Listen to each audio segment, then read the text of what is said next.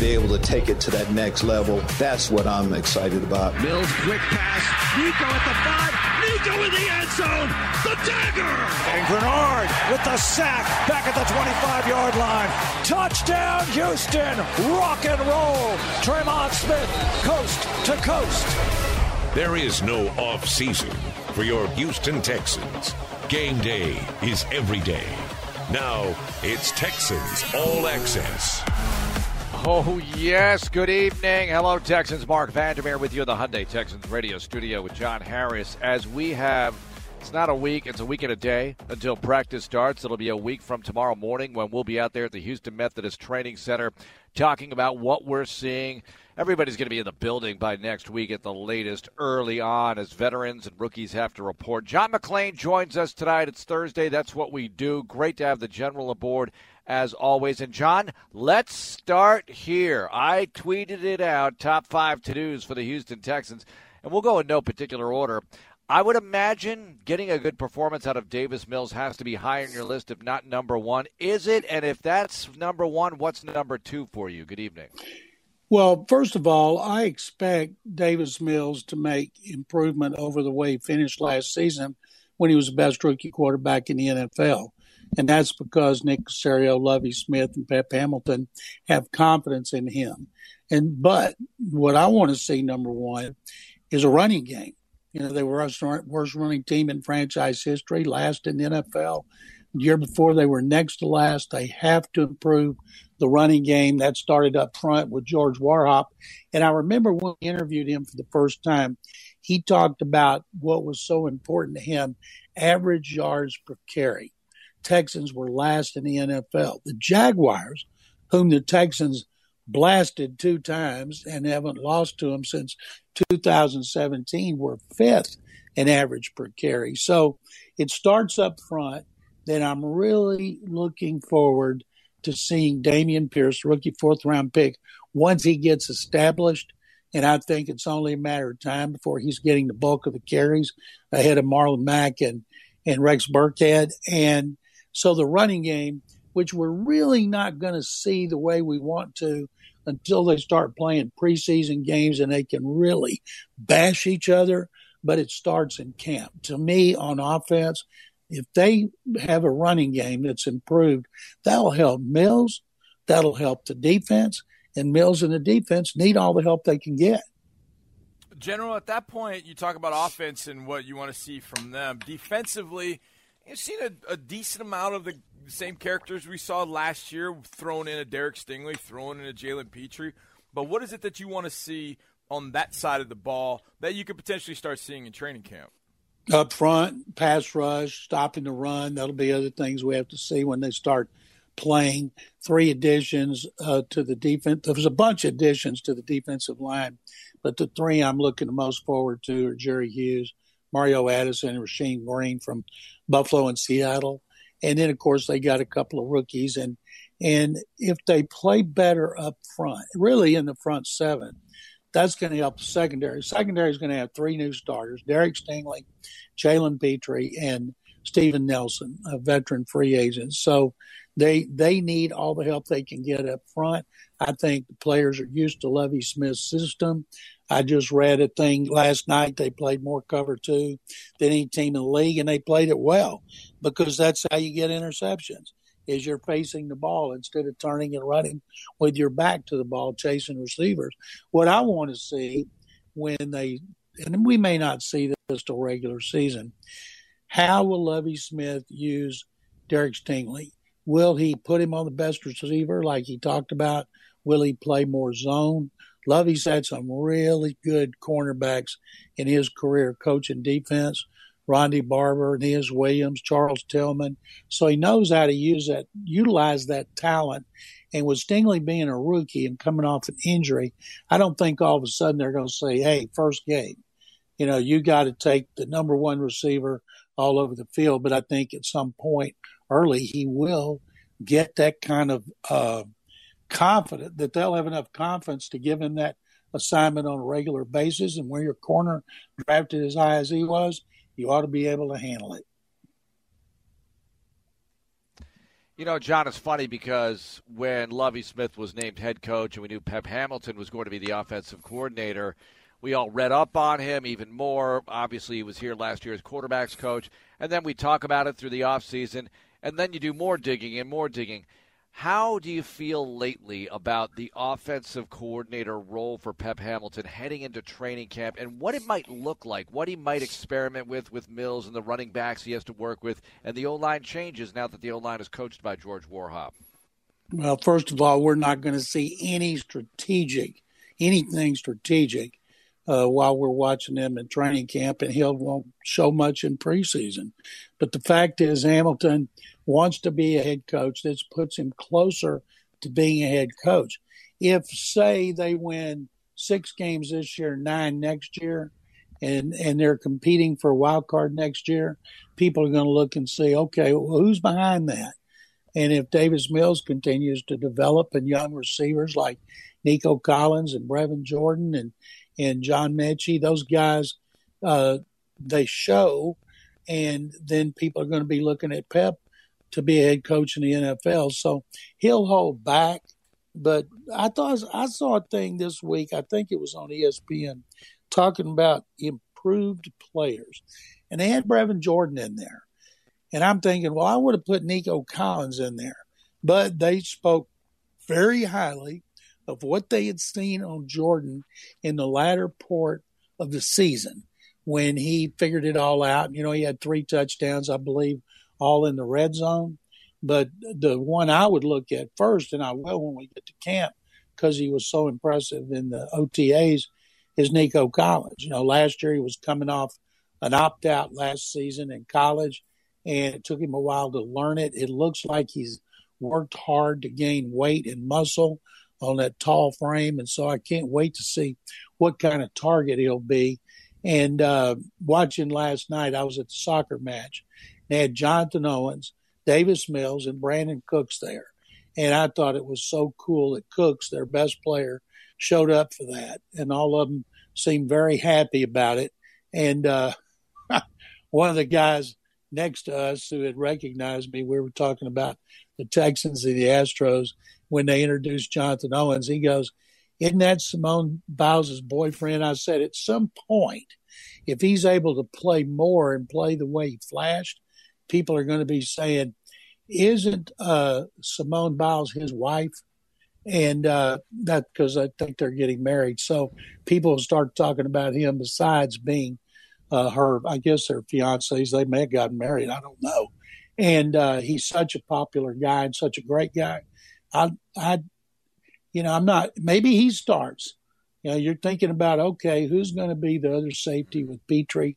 I just thought about that because he flashed last year. It's amazing now how much more quality depth they had than this than they had last year. But people still don't give them respect around the league, uh, and and they've got to show people they're wrong. And this time next year, be higher rated when it comes to the roster. Did y'all see that projection over the next three years from ESPN's experts? They had the Texans about 27th, and the highest thing they had among the categories was Nick Caserio. Everybody likes what Nick is doing, the roster. Well, if Davis Mills becomes the guy that we want him to, I don't think they'll they'll be at that particular point. But Davis has to develop. There's no doubt. It. John, it's interesting you brought up Brevin Jordan, and I I have been championing uh, Brevin Jordan from the time I was calling for him to be drafted. I had him in my top 40 of the Harris 100 a couple of years ago. But in some sense, when I start thinking about Jordan, I kind of overshadow Pharaoh Brown. And at OTAs and mini camps, I felt like Pharaoh was in much better shape. He is, again, that much further removed from the catastrophic injury that he had.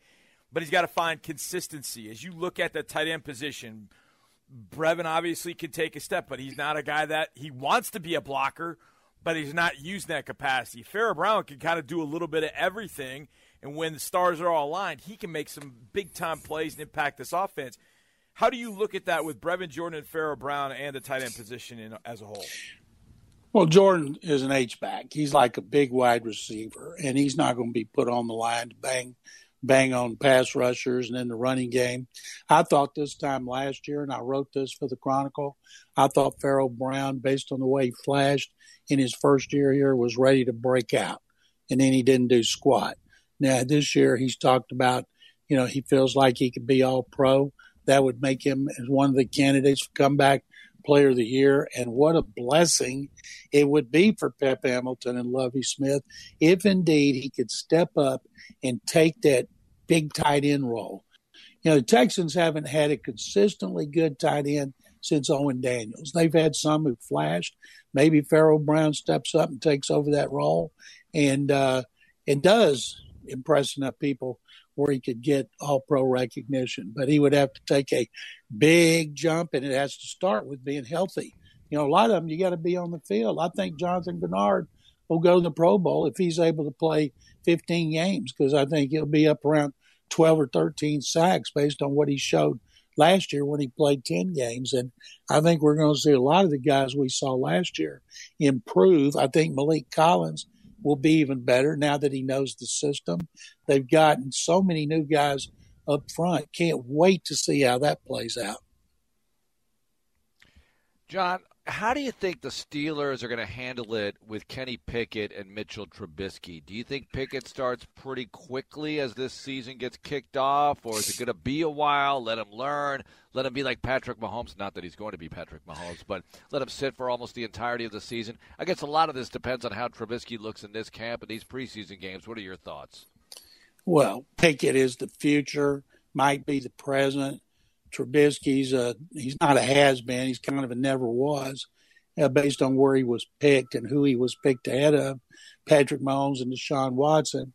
And maybe he's going to be one of those veterans that moves around and finds a system and a coach, and, is, and that's ideal for him. But Kenny Pickett's from Pitt. He's in. He's moved next door. Their facilities are right next to each other, and. Um, it's only a matter of time before he plays. And if Trubisky struggles early, he, they're going to be playing Pickett because they know him well. It's not like he started one season like Trubisky did in college or even two. You know, he is an experienced college starter and he's smart. And they know him better than they knew any quarterback because they could see him every day if they wanted to. So I think Pickett's going to start early because I don't think Trubisky's anything special. And I think he'll put him in as long as he's healthy, that he'll continue to play and develop. General, it's a two parter because I want you to opine on one comment I'm about to make that the selection of Kenny Pickett was 30 some odd years in the making because Steelers had passed on Dan Marino many, many years ago. So that's the first thing. I want you to comment on that in just a second. But secondly, today, oh boy, a massive contract goes to the smallest quarterback in the league. Kyler Murray, the general's gut reaction to both the comment and Murray signing again, re-signing with the Arizona Cardinals. Well, I'm happy for Kyler Murray. He hadn't done anything to develop to to be worthy of that kind of contract based on his performance. But the ones that are the happiest with it were Lamar Jackson and his mama because they're his agent. And if Kyler Murray gets that based on what he's accomplished, now 160 mil guarantees, not 230 million guaranteed. I don't care if the contract's for 230.1. That's just window dressing. What counts is the guarantee. And so he was 70 million less than Watson. Now I can't wait to see what Lamar Jackson gets. And I say every time I'm on a radio show, Lamar Jackson should have hired an agent and you know they line up to get him. And I think that I'm happy for Murray. Uh, I'm happy for the Cardinals. I wish they had DeAndre Hopkins from the get go, but they don't because when he played, Murray was a different quarterback. All those stats have been broken down. Now he doesn't have Hop for the first six. He doesn't have Christian Kirk, who's in Jacksonville. So I can't wait to see how he plays early in the season because he wasn't nearly as effective after after Hopkins went out with the knee injury. And John, I'm sorry, what would you ask me the first oh, one?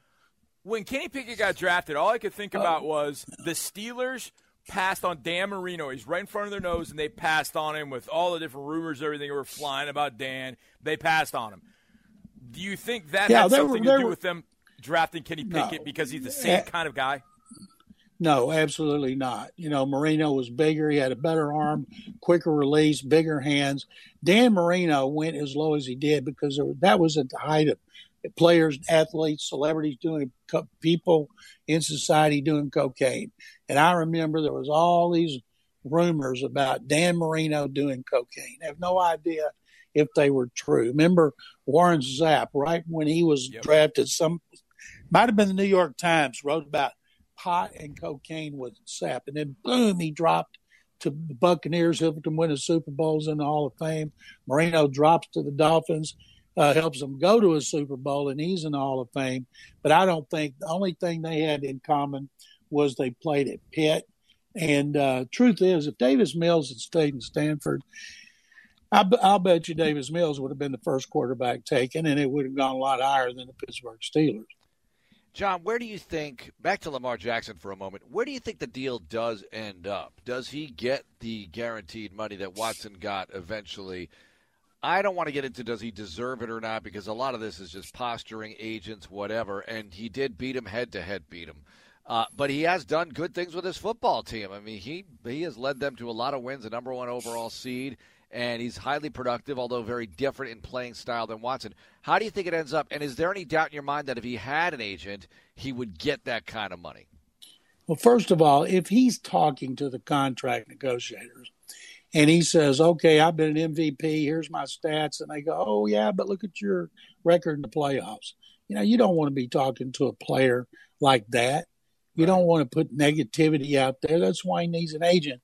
And I'm guessing, like Laremy Tunsil, Tunsil got a lot of publicity about doing a contract himself because he didn't have an agent, but he had three guys, financial guys, advising him. And I'm guessing Jackson has that. But when everybody says he and his mother's or his mother are representing him, right away you think, okay, they're no match for the Ravens. I think they'll get it done.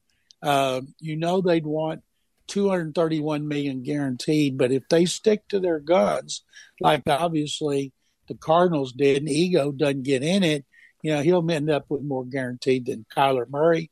But it might be a while before anybody gets the guarantee that Watson did. You know, negotiators are going to say, "Hey, that's a that's a pipe dream by a desperate team that gave that. We're not giving you that, and you can sit out till kingdom come because we're just not going to do it. And if you believe they're not going to do it, you take what you can get, and that's what happened with Murray. And I believe with 160 mil guaranteed, he's probably quite happy right now. General Sean Payton stepped away from the Saints. I read there were three teams. I didn't even dive into the article because I don't know. Maybe Sean Payton's out of sight, out of mind, but I guess he probably shouldn't be, even though he's not on a sideline this year where ultimately is it as easy as Sean Payton's going to be the Dallas Cowboys head coach in a year, maybe two, or is there some other team maybe lurking that you think Sean Payton makes some sense going to at some point? We have to keep in mind, John, he had total control of personnel with the Saints. Everybody acts like the Saints are going to be real good with Dennis Allen, who was four and twelve in two seasons, two seasons in Oakland, and and Mickey Loomis, the GM, who's back. But Payton had control. Now, he and Jerry Jones are tight. Would he go there? Would Jerry Jones give him total control of personnel? Because Jerry has it right now. And I, I do a weekly show in San Antonio, and they cover, they're all over the Cowboys, and they think Mike McCarthy has to go to the Super Bowl to be able to keep his job. What a terrible situation that is. But there may be another team that pops up and says, hey, you know, we got a great quarterback in place. You know, what if what if uh, the the Cardinals bomb out and they get rid of Kingsbury, and Michael Bidwill calls and says, "Here are the keys to the to the to the car. You drive it. You decide everything you want." Could be somebody comes out with a great situation and offers it to him. So we can't say, okay, he's going to replace Mike McDaniel after one year in Miami. I don't think that's going to happen. And the Cowboys are real, but you know there's going to be other openings, and and and he's not going to pin himself down on one, no matter how good of friends he is with Jerry Jones. Okay, John, the Cleveland Browns reportedly signing Josh Rosen. What does that tell us about anything they may or may not know about the oncoming suspension? Do you think they were tipped off? Hey, it's going to be in this range, sign a guy like this. Or would they change their philosophy if it was going to be longer? I'm not sure, but what are your thoughts just based on the signing of Rosen? Well, first of all, they'd be desperate for a quarterback because he's awful. One of the biggest busts in NFL history. Such a big bust. They drafted Kyler Murray the next year. And uh, Joshua jo- Joshua Dobbs is there with Jacoby Brissett. And it's amazing all these people that say what they're hearing about the suspension when nobody has a clue. First of all, Sue Robinson, the judge, is an independent arbitrator, has never made a decision like this. And whatever she picks, you expect it to be appealed to Roger Goodell or whoever he designates to hear it. And so, really, when she comes out, it'll be a huge story, but it might just be the next step. So, uh, signing Rosen tells me that they're expecting to six games or more. And because you know, I don't know what role they could have with him. I just read Tony Grossi, who's covered them for 35 years, thinks he'll be the third quarterback behind Brissett and Dobbs. And so nobody knows what it's going to be. And it's it, it's been kicked around for for for months now that he could be eight games season. Fact is, nobody knows. General, I've been listening to this uh, podcast about Andrew Luck and the fact that he's not in football anymore. I mean, just listening to it, it's, it, it's really, really well done by Zak Keefer. But I want to go back to that day when you found out that Andrew Luck was actually retiring from the NFL. It felt like it was the biggest shock in the world, but then you heard the reasons why, and you're like, well, yeah, they didn't protect him. He really didn't protect himself because of the way that he played. What do you remember most about when Andrew Luck actually decided to retire and what you thought when you heard the news? We were in Arlington. The Texans were playing the Cowboys. I had gone from my seat to get a glass of tea, and a guy next to me was waiting. And I hear him. He looks at his phone. He goes, "Holy bleep!" And I didn't know him. I turned around. I said, "What? What's up?" He said, "Andrew Luck just retired." Adam Schefter reported it, and um, I've known Andrew since he was in high school. Went to same play with Oliver and Kathy one game, and and and I knew he'd been hurt really bad and beaten up because you guys know his style of play. And he was on the sideline at a Colts game in Indy when word got out with Schefter, and the fans booed him, and he didn't want it to come out like that. And knowing him, I bet he and Oliver were infuriated that somebody leaked that. So as he left the field, fans were booing him. And then, of course, he had to do an impromptu news conference. And a lot of people thought he might come back. But he's been one of the most low key retired players I've ever seen. He's very smart. He's married. He has a child. Oliver said he's very, very happy. And of course, the Colts had hoped he would come back, but there was never a chance of that. So as long as I'm uh, on this side of the grass and people ask me that question, I'll never forget standing in that press box when I heard it. John, as we say goodbye, I'm going to ask you. I'm going to ask John Harris this after the break because it's oh, our oh kicker in who's better in that segment we do. But I'll ask you this: more hated Astros opponent, the Yankees or the Braves? More hated oh, Astros oh, there was well, the Braves. No, no, no. The Bra- they was a great rivalry. They didn't hate each other. The Astros and Yankees hate each other. The Astros and the Dodgers hate each other, and and a lot and a lot of it's not just fans booing. It's players that have come out and blasted them. So I don't put the Braves in in that category because it was a good rivalry when they were in the same division. But this one's hate. This one's even better. If they were playing the Braves and swept the Braves, that's great. But boy, if they win this second game and they beat the Yankees and shut up all their fans, uh, that will put that will be uh, the best rivalry I've seen the Astros have.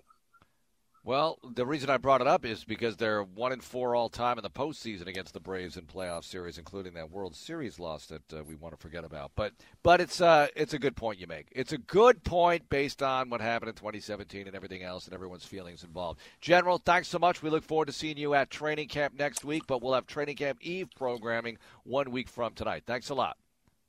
Mark and John, thank you very much. I look forward to talking to you next Thursday night and every day at training camp. Let's do it. John McClain joining us every day in training camp. Why not? Nick Caserio kicks off our training camp coverage one week from tomorrow morning at the Houston Methodist Training Center. So excited about that. Also, who's better coming up? John Harris evaluates college and young professional quarterbacks. Also, I'll have the question I just asked. Also, Texans opponent question. Also, historical question because we do that as well here. It's Texans Radio. Texans Radio continues in a moment. What if your preferred hospital could also be your primary care provider? At Houston Methodist, we go beyond hospital care, offering you everything from flu shots to well woman exams to managing your weight and cholesterol. And our primary care doctors and specialists are connected all across the city. So, whatever the need, wherever you live, we can be there for you. Visit HoustonMethodist.org to find the care you need at locations throughout Houston. Houston Methodist, leading medicine. Leading medicine. Leading medicine. Leading. Texans Radio, the drive continues. It does, and Mark Vandermeer here, you there, John Harris with us as well as we're in the Hyundai Texans radio studio, which is anywhere we want it to be because it's 2022. And Johnny, I didn't put it on Instagram, but I did take a little video of us taking apart Oh, yeah. the studio equipment today that was actually installed. Texans Radio was born 10 years ago. 2012 is when we started up these kinds of shows in the studio in the building. And we use really good state of the art equipment, which is now not state of the art anymore, and we're upgrading. And man, oh man, did we dig up some stuff today. I thought I saw Phantom of the Opera behind the rack that we have with the wiring. I thought it was like Michael Crawford and singing was heard. It was very strange. But we're going to have all this cool stuff in there. And it's really not much. You don't need much to go on the radio these days. It's expensive, but it's not much. So yeah, it's cool. And you- and you know me, I, I am highly, highly OCD. So mm-hmm. oh, seeing Oh, the didn't like cords and the, and the spider webs of wires that were back there, just always like I, I I've always wanted to kind of just tear it apart and start over, and now you just tear it mm-hmm. apart, and you're starting over, but with taking all those wires and it's it's just interesting to see how things have, have sort of changed. And yeah, we changed with it. But seeing that big old box go out, I was kind of like, I was sad, but yet eh, Yeah. this is nice and new. It's uh, we're good. It's gonna be The fun. rack. Oh yeah, I was so excited when we got that, and I'm excited about this stuff today, and we'll have more on that later. Okay, let's play Who's Better. We do this just about every Thursday. Let's go, Johnny. I'm going to turn this into a question, sort of Who's Better segment. I'm going to sort of get off the format a little bit. Okay. It's kind of like who's the worst, and will there be a worst? Will the Texans play the team that ends up with the top pick in the draft this year? Is the team with the 2023 top pick on the schedule for the Houston Texans? It's not going to be the Texans, so shut up, everybody out there thinking that. It's not even a possibility. Stop it. So, are they going to play the team with the number one pick? Is it the Giants, the Jaguars? Is it the Bears, possibly? Is the team on their schedule? Those are the three teams that I came up with. That Okay. as soon as you started the question, that's where I went. Uh, especially the Bears, and I, I just, I know the defense is good enough. You would think. I mean, if you think about the Bears the last few years, you're like, oh, they got Khalil Mack and they got Akiem Hicks, and it's like, well, wait a second. Uh, no, now they do have Roquan Smith and they got Eddie Jackson, and the defense will be okay, but they're missing some. And I shouldn't even say missing because they're not getting back. They've lost a couple of really exceptional pieces to that defense up front, which made that that defense great. So, what makes the offense great? I do think Justin Fields will be better without having to deal with the Matt Nagy offensive regime, which just wasn't working. I mean, Nick Foles pretty much spilled that tea on Monday Night Football when he told the Monday Night Football crew he won't even call those plays because he knows they they don't work. He just knows, and he's like, I'm not I'm not calling that. So, anyways, point being, I think the Bears are a good candidate for it.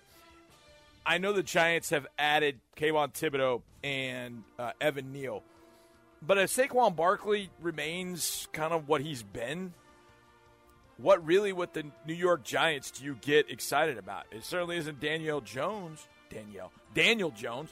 So I think those are the three that I would say are in are in contention. And what would be really awesome is if there is a suspension in a particular city and that team just can't get on track. and they end up having just an awful season, boy, that would, how would oh my gosh, how That'd be awesome, so good. How awesome would that Oh, be? please. Oh, wow. So, um, you know, from that, and, and that's that's kind of the the that's kind of the hope to me in some in some sense is that either the Texans pick or the Browns pick over the next couple years kind of can turn into uh, like what the Dolphins did with Laremy Tunsil, except that they draft better. I don't know that the Dolphins ultimately drafted all that well with all the the draft picks they got in the Laremy Tunsil deal outside of maneuvering to get Jaylen Waddle. But what they did and how they did it just made that one trade for Laremy Tunsil the kind of the gift that kept on giving, and hopefully that's what happens with Deshaun Watson. But I ultimately think the team with the number one pick ends up being one of those three teams. And the Texans will face one of them. Hey, by the way, sidebar here. The music that our producer Chris Santiago is playing in the background here, this Yes. is the what I call new NFL films music, meaning it's still throwback, but it's throwback to NFL primetime with Chris It's Berman. time. Yeah. Because I can. Is that how it's labeled, Chris? If Chris can jump on and tell us how it's labeled in the studio because I'm wondering. I can hear Chris Berman's voice practically. Rumbling, stumbling, Yeah. bumbling. Oh, poof, poof, poof. and he runs in. I mean, that boof, boof. I'm sorry. I know a lot of people don't like Chris Berman. And Josh Innes the other night tweeted out during Home Run Derby, I'm sorry, Berman did it better. And it wasn't, I didn't think that was that great, but I think Berman has a place in the heart of a lot of NFL fans. He Oh, yeah. had some real estate in your brain and feelings as far as the way the league is covered. That Sunday night was so special. Okay, next who's better? Well, we mentioned not the Texans going to play the team that ends up with the top pick. Whoever does end up with the top pick, likely to take Bryce Young. At this point, anyway, things can hmm. change. Yeah. Who's going to have a better career, Johnny? Bryce Young or Trevor Lawrence? Better career, name it. Better career. And you know, uh, and you know wow. why I did this. I mean, you.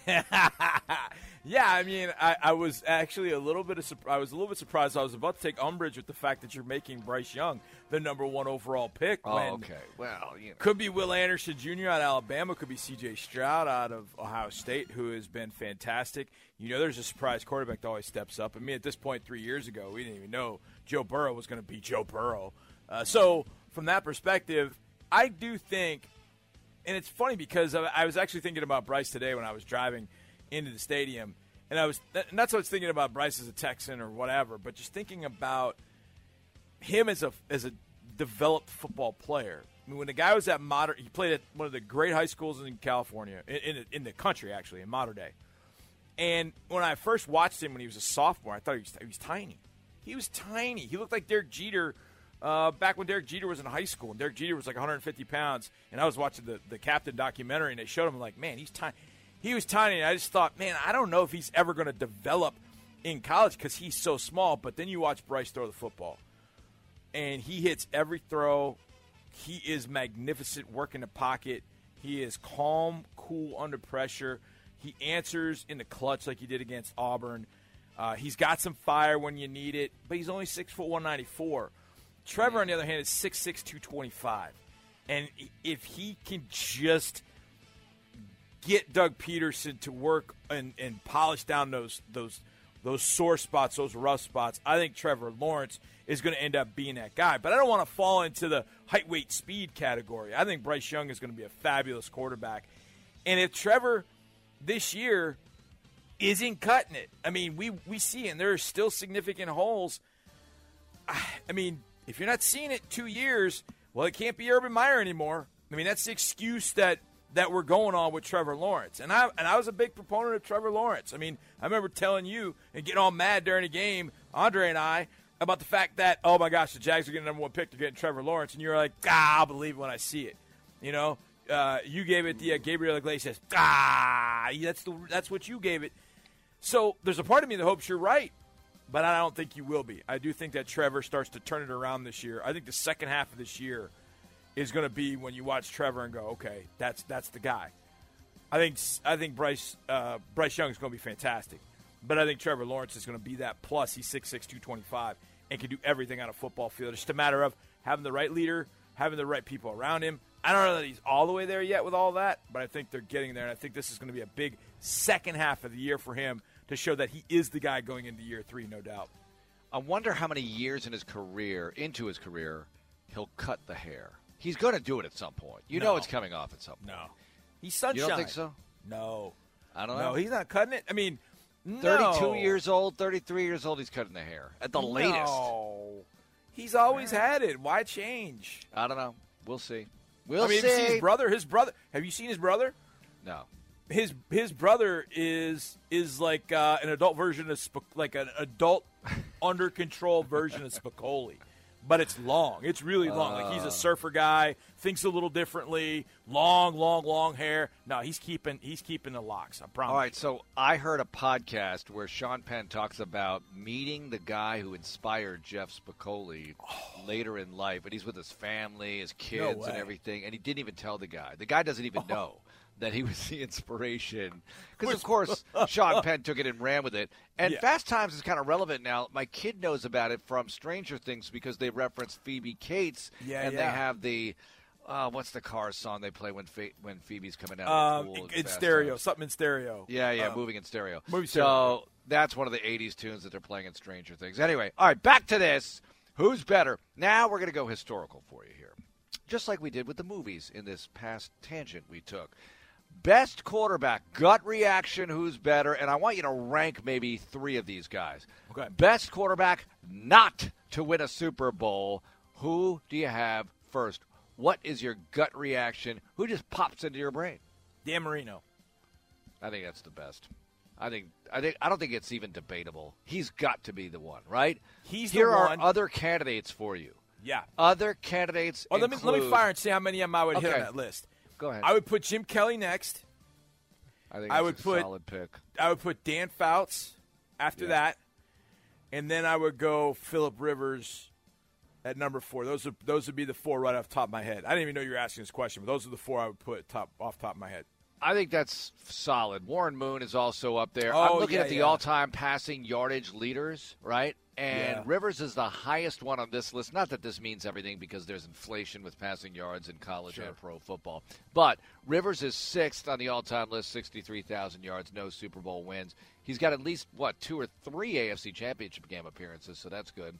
Marino, obviously, it's there. He went to a Super Bowl, lost it. We all thought he was going back plenty, didn't do it. He's right behind Rivers on the all-time list. Then it's Matt Ryan eighth overall, but I don't think that he's going to make our top five of greatest quarterbacks to not win a Super Bowl, even though he could have, would have, should have. And then you go down the list: Warren Moon thirteen, Fran Tarkenton fourteen. How about that? Uh, Fouts is 18th on the all-time yardage list, and I think Fouts should be up there as one of the greatest ones to not win one. He went to two AFC Championship games, and then Jim Kelly is 29th on the all-time yardage list. But so what? He went to four Super Bowls in a row. That is strong stuff, boys and girls. He also spent uh, three, three, three years in USFL. Yep. That's gonna that obviously cost him. Let, us say he throws for it back at that point thirty five hundred to four thousand yards. I mean that that was a that was a tall task back then. But even if he throw say he throws for thirty five hundred in three years, that's another ten thousand five hundred you tack on to his yardage level because he was going to start immediately upon being in Buffalo. So say you tack on another ten grand onto his passing number, that puts him up there. But yeah, Warren Moon, Warren Moon would be my top four. I'd have to move Rivers down at least, and then have a battle between Fouts and, and Moon. And I just I loved watching Warren Moon throw football. I, I loved it. And you know who I put a wild card? Here here's if I, an absolute and total wild card that if I had to go win a Super Bowl game, Randall Cunningham. I know it mm. sounds odd, but you know me. I like my quarterbacks to be a little bit mo- have a mobility aspect Oh, to put phenomenal. defenses on blast. So Randall Cunningham in a one game winner take all sort of thing. Ooh man! And by the way, if I could have gotten Michael Vick in a winner take all one game situation, I might I might have to go with Vick. A little, I would say, at the be- playing style beginning of his career, but mentally at the end of his career. Because by the end of his career, he finally started taking it serious. He started, you know, you know, living by the playbook, all that kind of stuff. You'd have taken that mentally with him physically, he would have been unstoppable. He would have been unstoppable. So I'll throw those two in there as well. But Uh, at the top, it's got to be Marino. Uh, bigger Astros villain, Yankees or Braves? Yankees. I mean, the Braves. It's so. It, those are. I mean, such, I gave a strong case with the postseason No, history. no, They you could did. never get through the Braves, and then they finally did. Chris Burke, they finally did, and then you know they joined the American League, and then you end up losing to the Braves in a World Series. Thanks a lot. I get it, but it's the Yankees. I know. You know as well as I do. Yeah, that I got means it. something. It's I the love Yankees. hating them. Yeah, yeah, true. Okay, next up, Thursday night football, Johnny. The format's going to be a little bit different with this Amazon thing. I have inside info. We'll share next on Texans All Access. Texans All Access continues in a moment. It's time to amp up the fun now during the Ford Summer Supercharged sales event. Just move on up. Get great offers on select Ford vehicles, and you'll not only bring back the fun, you'll supercharge it. So stop by the Summer Supercharged sales event at your Ford dealer and discover how Ford can take your summer to a whole new level. Not all models, trims, or features may be available. Contact your dealer for information. Just move on up. We return to Texans All Access. Marc Vandermeer, and John Harris with you. Great to have you along. Okay. Amazon has Thursday night football this year. The Texans have a tie in because they're going to be the first Amazon broadcast. It's Thursday night, the final preseason game, week three, and the game will be on local TV. It'll be on TV in the market. So it'll be their broadcast on, I believe, gosh, I believe it's Fox that have it has it. I know it's not ABC 13, our regular preseason TV partner, because these things get put up for bid. Anyway, so you'll see it on quote free TV, but you'll also be able to see it on Amazon, and the nation will see it on Amazon. That's their maiden voyage, Johnny. They have Al Michaels, Kirk Herbstreit, the whole crew. They have a bazillion cameras in the building, a ton of angles. They're really going to try to be innov- innovative. The other thing they're doing is shortening or lessening the amount of commercial breaks. And the reason I know this is because we play San Francisco and they came to the radio guys, the people who run the radio operation, and they said, hey, we are going to take fewer commercial breaks. Is that okay? And we're going to make it work. We figured it out. So we can make that work. And it's not a ton fewer, but you're you might notice it. And they're going to try some other things as well to have the game speed up a little bit and maybe lessen the amount of recorded commercials you're seeing. I don't know how they're going to do it. I think Amazon, they'd be crazy not to try everything innovative they possibly can. It's the kind of thing, I'm not going to call it a loss leader for them. I think they can make all the money back and then some, but they're going to use it to attract new and exciting people to their app, right? So, pretty cool. I just thought I'd share some of that information with people. Yeah, I mean, I think it's cool, and, to your point, Mark, about doing something you know different. I, I I'm all about that. I mean, we watch games now, and if you just turned a game on, you're like, okay, what's the situation? You can look up and you see a score bug, right? And you're like, oh, Texans are up 17-3 on, on the LA Chargers. There's seven minutes left to go in the third quarter. You the three timeouts each. You see all that Yeah. information, right? Well, that all started with Fox. When Fox got into football in '94 and they got the NFC, that was one of the first innovations they had was that little score bug they put up there.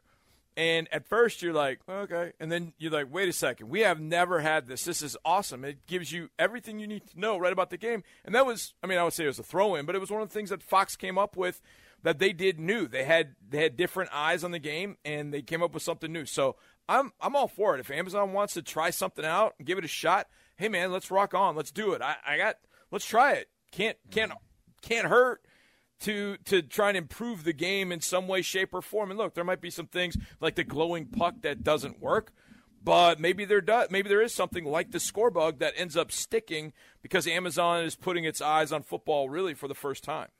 you cannot imagine watching a game now without a score No. bug. Uh, we'll probably get into this more tomorrow, but you uh, texted this one to me about the Patriots announcing their full coaching staff. Joe Judge is the offensive assistant slash quarterbacks coach. Yes. So not coordinator. Matt Patricia is senior football advisor slash offensive line. Okay, boys and girls. what harm is there in naming a coordinator? Maybe there's really legit no coordinator, and Belichick's going to do it, Johnny. I got a feeling that he's going to have a ton of input and might be, in fact, the play caller on offense. And if I were them, I might do that because who's better than him, really? And if you and were if you were Robert Kraft and it was up to you, you'd say, "Bill, you do it." Like based on what you have on staff here, you'd say, "Bill, you do it." Yeah, and Belichick's done it before. I, I read an article. Oh boy, I can't remember where it was, but it was it was a it was a newspaper shot from '91. The first four or five games, I think, with the Cleveland Browns, where he took over as head coach, he was calling offensive plays. Back in '91, that was his first head coaching job, and he had he had a staff. I mean, he had Saban. Uh, his personnel staff included. Oh, he had Kirk Ferentz on that staff there were tons of really good coaches on that staff, and yet he was the one calling calling the plays. And his Pioli, and his Pioli was in his personnel staff, so he called the plays. He's done it before. It's just odd, but it goes back to our point about Amazon. Look, if you're going to do it differently, you better do it better than everybody else. And so, if he's going to do it that way, then the pressure's on to do it differently than everybody else does it. And we'll see if the Patriots are wired that way this year. All right, my friend, that's going to do it for the show. Looking forward to tomorrow's program. And a week from tomorrow morning, being at Texans training camp live at the Houston Methodist Training Center. Our shows kick off on the 29th, 8 a.m. with Nick Caserio live on the program. Can't wait for that. Thank you, Chris, for producing. Thank you, everyone, for listening. Have a great night. And go, Texans. This is Texans Radio on Sports Radio 610. Academy Sports and Outdoors has you covered with everything you need to have fun out there. From the best sports brands like Nike, Adidas, and Under Armour to all your essentials for backyard cooking and the best gear for hunting, fishing, and enjoying the outdoors, Academy has it all. Order online at academy.com or on the Academy app and pick up in store or get free shipping on most orders. Make shopping easy with Academy Sports and Outdoors. Free shipping applies to most orders over $25. Online sign in required.